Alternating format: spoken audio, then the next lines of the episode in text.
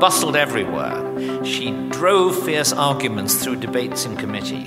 She stalked the House of Commons corridors of power like an avenging angel. She had the kind of administrative stamina that Tony Blair lacked, and that explains why so many of his bright ideas remained just that, whereas she accomplished several revolutions of policy.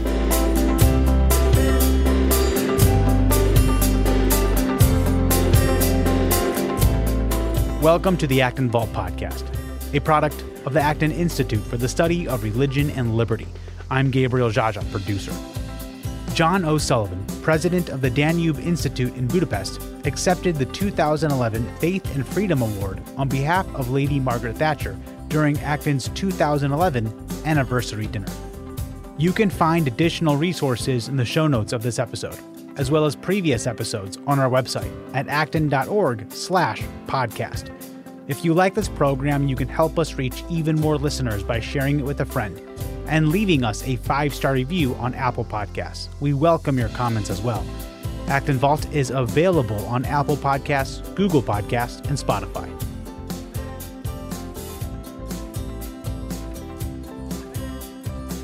Um, Madam Chairman, Father Sirico, Your Excellency, distinguished guests, friends and patrons of the Acton Institute, ladies and gentlemen. It's a great privilege and a great pleasure for me to be here tonight on Lady Thatcher's behalf to receive the Faith and Freedom Award from the Acton Institute. Of course, I'm here in the humble role of an understudy on a night when the star has slipped um, and has had to cancel her performance. But it is a rare privilege to be an, underst- an understudy to Lady Thatcher, and it gives me the opportunity um, to pass on to you her thanks for the real honour you have done her and her best wishes for the continuing success of the Institute. I saw her in London shortly after she had learned that the Institute was minded to give her the Faith and Freedom Award. She was deeply grateful for the award and somewhat humbled. Freedom, yes, she is human enough to be proud of her role alongside Ronald Reagan in extending the boundaries of economic and political freedom worldwide. But she thinks of herself as simply an ordinary Christian believer, and she was somewhat surprised to find herself celebrated um, as a defender of the faith. I reminded her of her speech to the Church of Scotland Assembly, uh, which I was um, interested to discover, Father, you singled out for mention in the Institute citation for the award. And she replied, yes, but that's because the clergymen don't know any Adam Smith. she added, the bishops in the Church of England are not much better. Though she made light of the attacks on her policy and person from leading churchmen at, of that day. And though she delivered a robust response to them, I believe they concerned her. She did not like to think that being orthodox in economics might mean being unorthodox in Christian belief. So, like thousands of other people, she is relieved and heartened by the work of the Acton Institute in demonstrating the natural compatibility of Christian belief and sound economics, not least honest money. So, she deeply regrets not being here tonight. But I have to tell you, she is under strict medical instructions to accept no public invitations. Um, when they were first, when those instructions were first given about three or four years ago, she used to ignore the rules. She would go to a meeting where she was supposed to remain completely silent and then jump on a chair saying, I know I'm supposed to make no speeches, but this is just a few words. Um, she would then speak uh, and answer questions for about half an hour.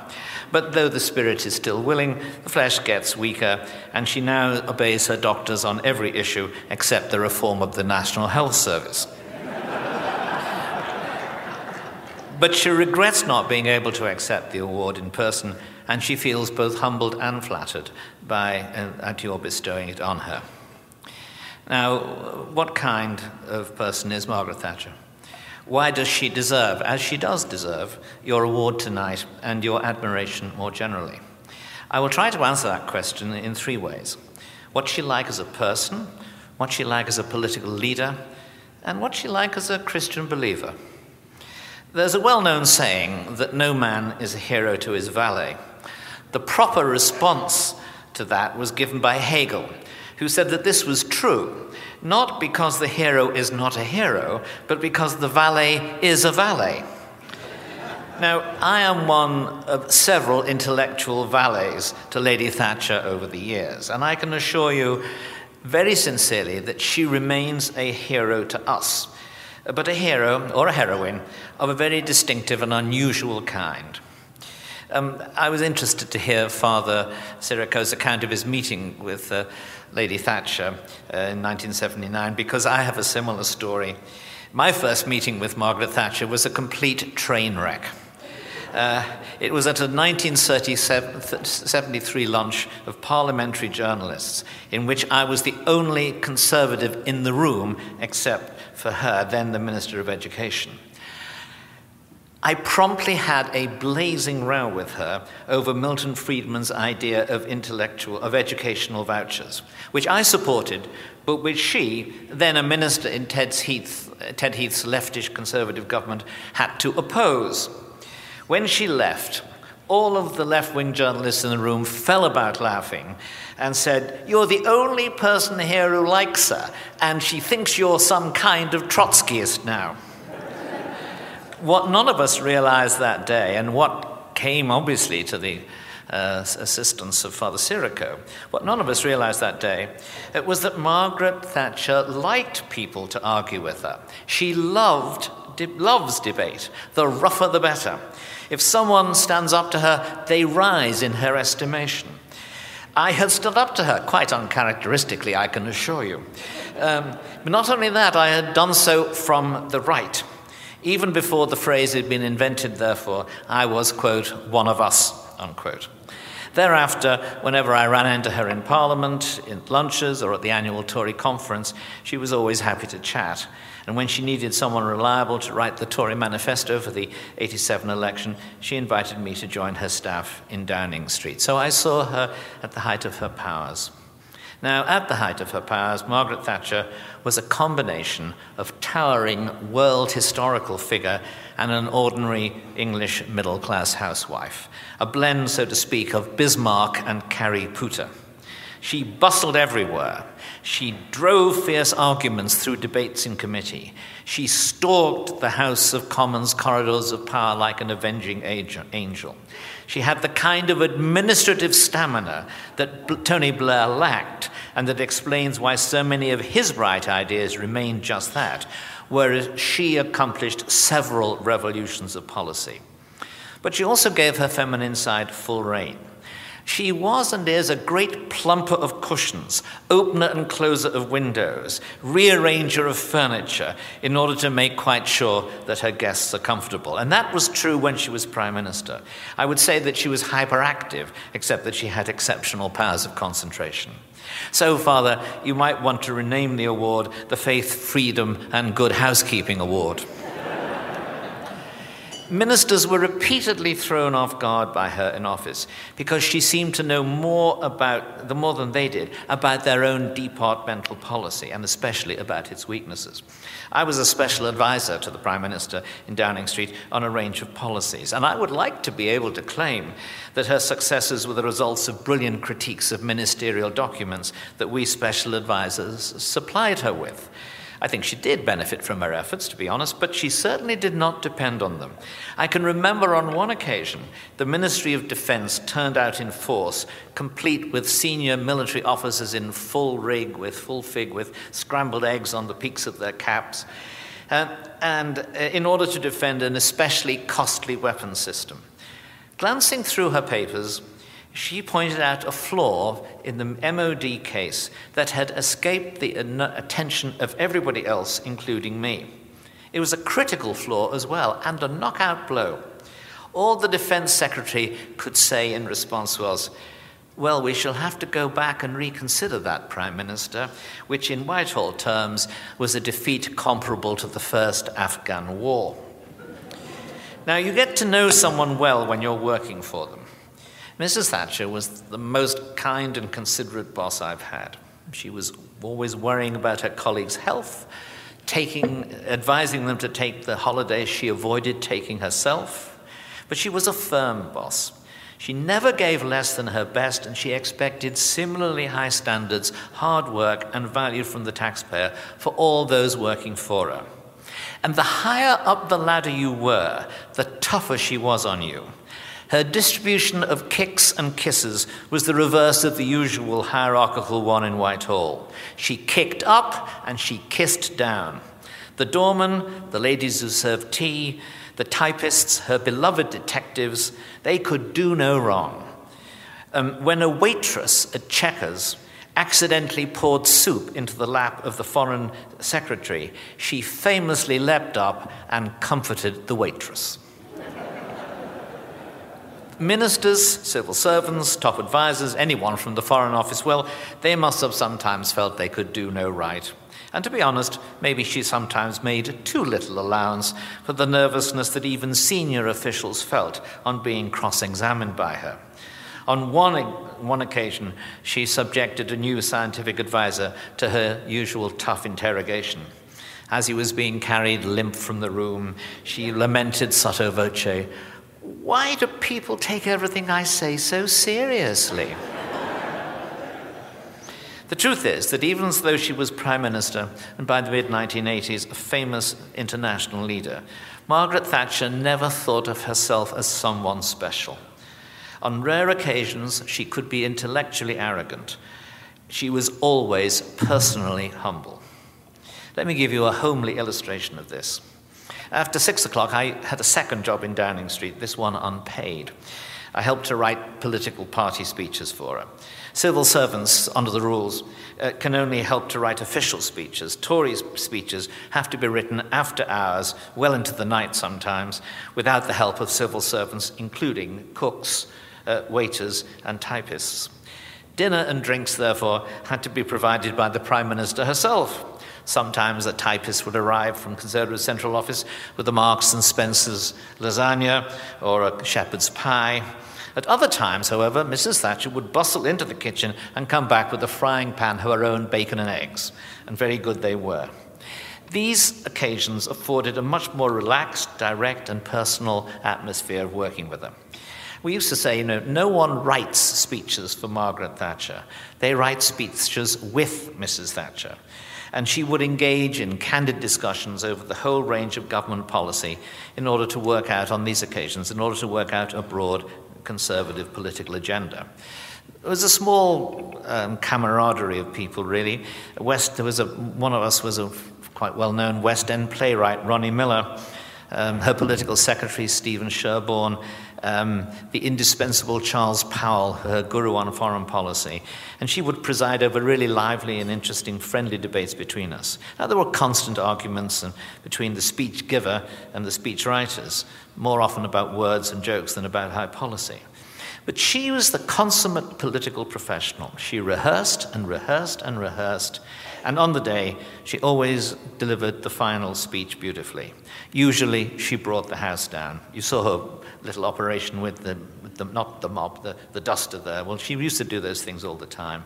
And Ronnie Millar, as I say, a, a veteran of many a West End play and a Hollywood script, used to say in his kind of old fashioned, fruity theatrical tones Dear boy, I've dealt with dozens of leading ladies, and I'm telling you, Margaret's the real thing.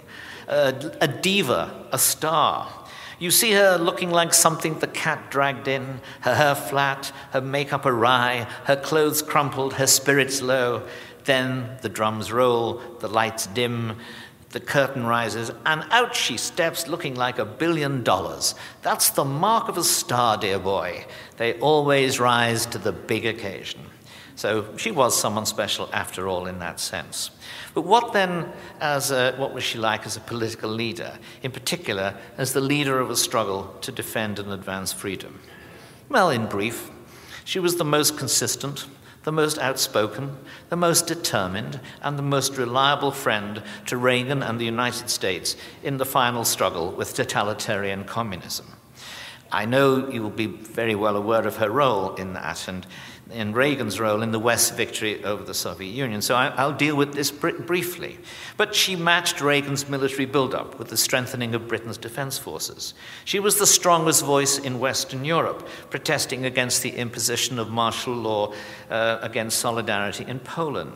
She supplied blowpipe missiles to the Afghan resistance that gave Reagan the incentive and the justification to insist that American intelligence agencies should then supply them with the more effective Stinger missiles. She rallied the Europeans to ensure the installation of US missiles in Western Europe to match the Soviet planting of SS 20s in the Soviet satellite countries. Let me give one example of the many times she acted to stiffen the spines of West European governments, either weakened by the leftward drift of their social democratic parties or frightened by the massive rallies of the so called peace movement.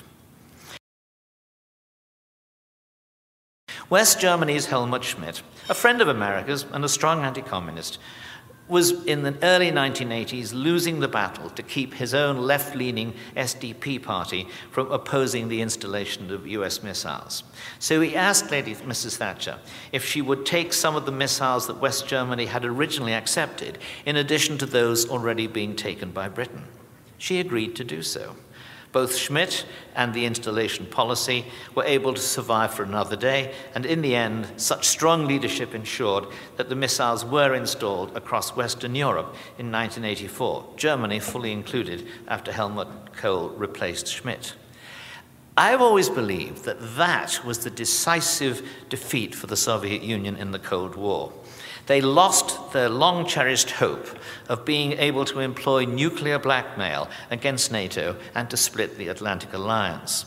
Yes, they walked out of the Geneva arms control negotiations in protest, but they then had to walk back again a short time later. And later still, in the Geneva, Reykjavik, and Washington summits, they had to swallow disarmament treaties that essentially demolished their military threat to Western Europe. At that point, the Cold War had been won militarily. The summits merely ratified those victories.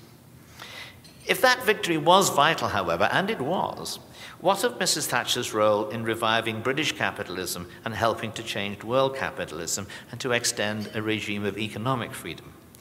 Owen Harries, the distinguished Australian editor of the National Interest magazine, once remarked that Mrs. Thatcher might be regarded by history as more important than Reagan on the matter of economic reform.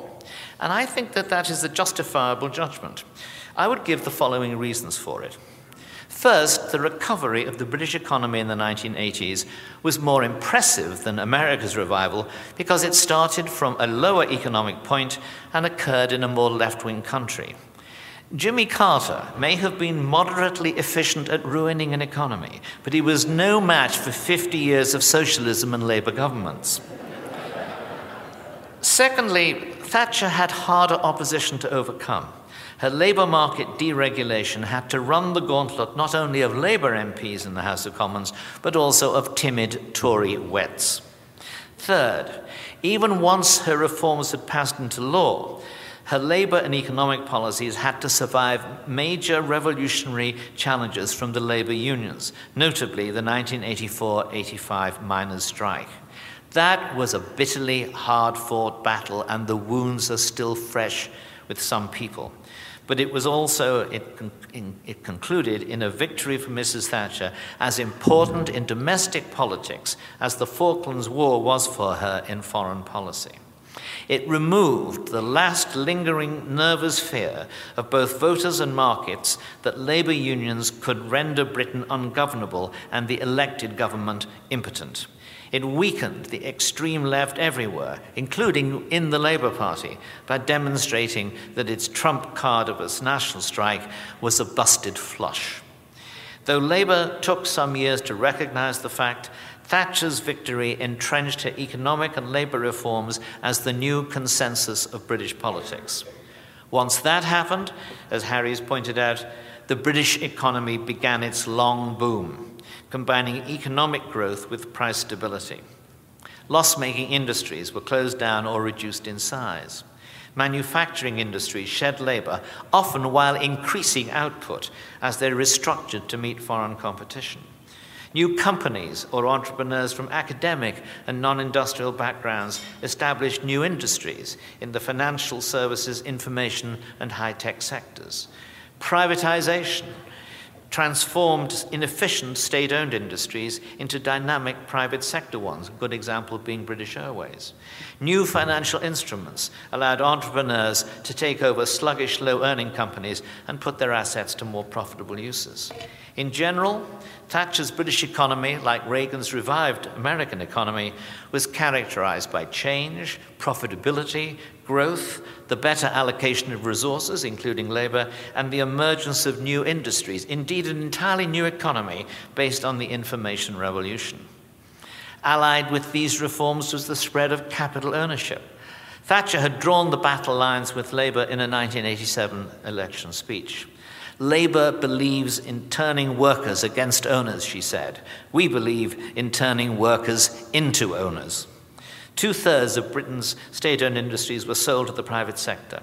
Between 1979 and 1981, the proportion of the British public owning shares rose from 70% to almost 30%, and more than a million people bought their own homes from often reluctant local labour authorities. There was a social side to this economic liberalization also. And this was more, if, more significant in Britain than in America, which has long had a strong enterprise culture under governments of both parties. Here is Thatcher's very brilliant finance minister, Nigel Lawson, pointing out some of the signs he saw of a growing enterprise culture in Britain in those years.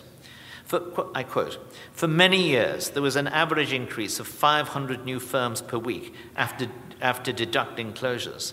There was a rise from little more than 1 million to over 3 million in the number of self employed.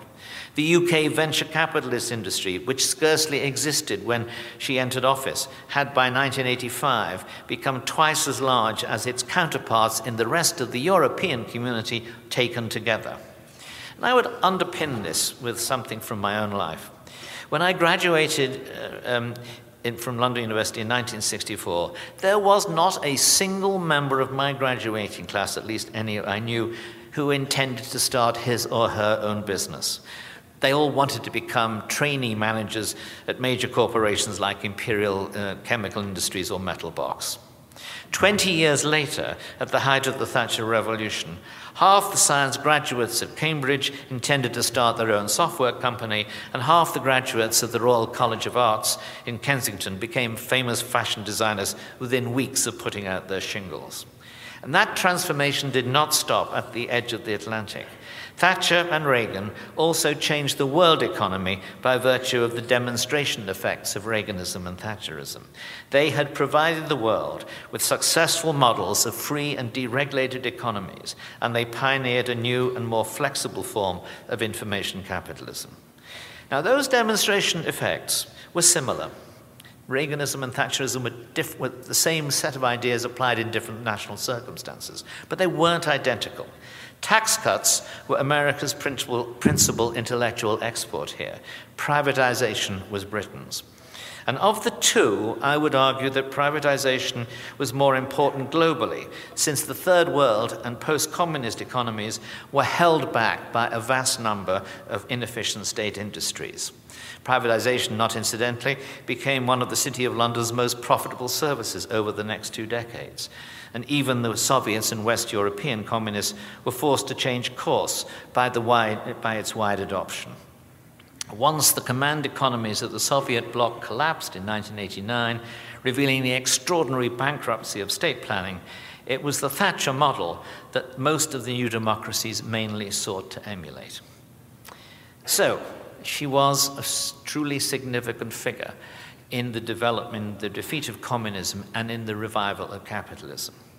So let me then turn to the third question. What was Margaret Thatcher like as a Christian believer? Well, she was, of course, a Christian believer. She was brought up as a Methodist in the English Midlands provincial town of Grantham. Methodism in the England of the, in, in, in, the England of the 1920s and 30s was the religion most commonly adopted by the small business and professional middle class and rising respectable working class. It was orthodox in belief, it placed stress on hard work and self reliance, it was the basis of a fairly rich community life in, um, many of the towns and cities of, uh, uh, particularly of the Midlands. Um, but it was somewhat puritanical, except in encouraging love of church music, understandably so, given the powerful hymns that the Wesley brothers had composed. In the first chapter of her second volume of memoirs, The Path to Power, and I would, if you really want to understand what, what shaped her, that is something to read. Mrs. Thatcher gives a very vivid account of her childhood in Methodism. And reading between the lines, one can see that she felt that music apart, um, Methodism was somewhat lacking in aesthetic comfort and delight and could have, was perhaps a bit thin on the entertainment side. She said to me, she said to me once that because the little Catholic girls making their first communion um, were decked out in colored ribbons on their white dresses, anyone in the Methodist chapel who wore colored ribbons would be told it's the first step to Rome. she seemed to me to be somewhat envious on this score. Well, Mrs. Thatcher be, ceased to be a Methodist and became an Anglican when she married Denis Thatcher. Now, this was not a particularly great leap, since Methodism itself began as an evangelical branch of Anglicanism, and I believe that Wesley himself regarded himself as an Anglican right to the day of his death. Um, Mrs. Thatcher, in my view, um, uh, though she is uh, today an Anglican, uh, has, has, will always be in part a Methodist. It is part of her personality, it, it truly shaped her and explains a great deal about her. Um, but the fact is, the, um, the, the, differences between Anglican and Methodism were not the only reason why it was relatively easy for her to make this change. Another is that she is totally devoid of anything resembling religious or denominational bigotry, which anyway has been a dying thing in, was a dying thing in England after the Second World War. This was, uh, did have some significant uh, political effects, however. In Downing Street and in the cabinet, she surrounded herself with both Catholics and with Jews in high positions. Indeed, the prominence of um, Jews in uh, her cabinet led Harold Macmillan, her predecessor as Prime Minister, um, to crack a, mildly anti Semitic joke. He said, My cabinet was full of old Etonians her cabinet is full of old Estonians. But if we ask the question um, more deeply, what kind of Christian believer is, I think, I think the answer comes really from um, three uh, stories uh, attached to one of the biggest events of her life. Ben Wattenberg, the American uh, uh, political demographer, has said that um, there are moments in lives, moments of political nakedness, in which people see suddenly and clearly and unambiguously what someone is really like. Um, such a moment occurred uh, for Ronald Reagan when he was shot, and the American people saw how gallantly and bravely he behaved uh, at the time, and that transformed their view of him um, as David Broder said, no one will now be able to say that Reagan is a callow or cruel or thoughtless man.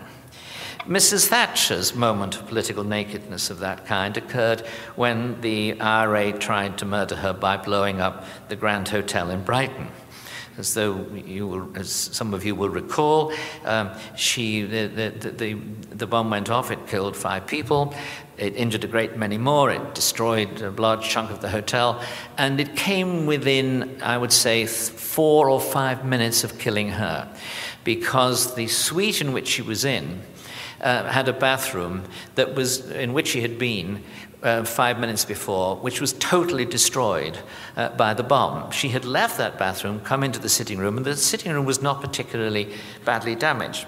Of course, um, uh, so the police uh, came, uh, took the Thatchers away, and uh, here are the three stories. The first is what did she do immediately afterwards? Well, immediately afterwards, she had to listen to the police. But when she got to the police station, um, she and uh, Mrs. Crawford, a woman who looked after her clothes and things, they went off to a bedroom where they knelt down and prayed. That was the very first reaction. The second thing she did was the following morning, she had to give a speech at the Conservative Party conference, which she did. It was she felt it was a kind of democratic duty to show that the terrorism had not defeated a Democratic uh, Party conference. But immediately after that, she went to the hospital in Brighton where practically all of the um, casualties of that night were being treated. Um, and there was something quite interesting happened there. Um, John Wakeham, uh, one of her close friends, who had been, um, uh, whose legs had been very, very badly crushed, um, she was told he almost certainly wouldn't, wouldn't walk again. And then she said, Well, who's the best person in the world? And they said it was somebody who was um, a doctor in El Salvador. So she spent about um, an hour and a half, two hours, trying to track this man down in El Salvador. And when eventually she got through to someone who knew where he was, it turned out he was on a sabbatical and he was in the hospital where she was phoning from. and, and so she got, she, she, that, that, she, she got him to take care of John, and that saved his legs. The third is a slightly different story. Um, it is um, that when I was writing my book, I, I, interviewed her on several things, and on one occasion I, uh, I said to her, Oh, I'm writing about the assassination attempts on you, Pope John Paul, and Ronald Reagan. And I wonder, could you uh, tell me? You, you, you are probably aware that both Reagan and the Pope um, feel that God intervened to save them their lives for some great purpose. Do you think that God intervened to spare your life for some great purpose? And she said, No. Now, um, I thought she'd say that, but I questioned her as to her view, and she said, Well, wouldn't it be somewhat vainglorious of me to think that? After all, five people, uh, friends of mine, died that night. Why would God particularly single me out? Now, as a matter of fact, I think that's bad theology. God intervening to spare your life, He's may not, I mean, He may be sparing your life, but He may have a, a very tough task for you. I mean, it's not, uh, it's not necessarily, it's not a mark of favor, so to speak, necessarily. And, um, but secondly, I think it shows her in a very human and decent life, and uh, uh, it demonstrates her humility. She really didn't feel happy about the idea that others had perished when she, uh, in, in, when she had um, been saved. Um, I deduce from these three stories her prayers, her immediate action in relation to um, helping the wounded, and her response to my question that she is an active, muscular, and humble Christian. She may not be a theologian, but she never intended to go into that business. And what she, what she is, is someone who feels that Christianity is a force that impels her to try to make the world a better place. And this is where I make the link between the woman herself and her political achievements, between herself and a creed called Thatcherism. All of the economic changes I was describing above and the motive behind them were a revival of what Shirley Robin Letwin, the distinguished Anglo American political theorist, called the vigorous virtues. She wrote a, study of Thatcherism, which is regarded by the experts as being philosophically very important. And she, in that book, says that all of, the, all of the changes and reforms are basically designed to change something in Britain. They are to revive qualities like self reliance, diligence, thrift, trustworthiness, and initiative, qualities which enable people who exhibit them to live and work independently and self reliant and, and in a self reliant way in society. These vigorous virtues are not the only virtues. Compassion might be called one of the softer virtues, but they are essential to the successful workings of a free economy and a civil society, both of which rely, excuse me, both of which rely on dispersed initiative and self-reliant citizens. Now, I think that, in a way, is the key to Mrs. Thatcher. Um, it describes her in a way better than she's ever described herself. She is sometimes accused of denying a Christian responsibility for others because of her remark, there is no such thing as society. That criticism is entirely upside down. Her remark was not a denial of our responsibility for others, but an assertion of such a responsibility. She was saying that society is not a thing. that we cannot shuffle our responsibility for others off onto an abstract entity called society, because we are society. And since that is so, the softer virtues such as compassion cannot be exerted by people who lack the vigorous virtues of self reliance and thrift.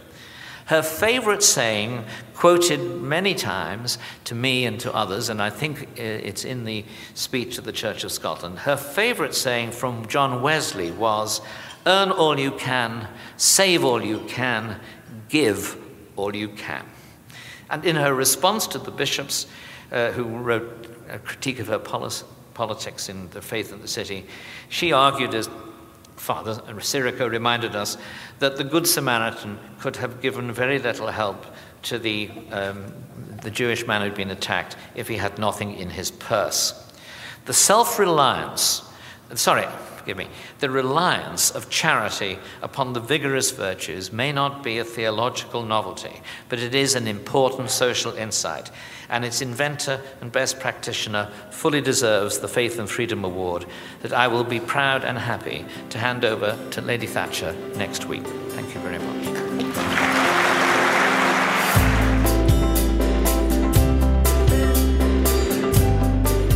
As always, thank you for listening. Our team loves putting this podcast together for you.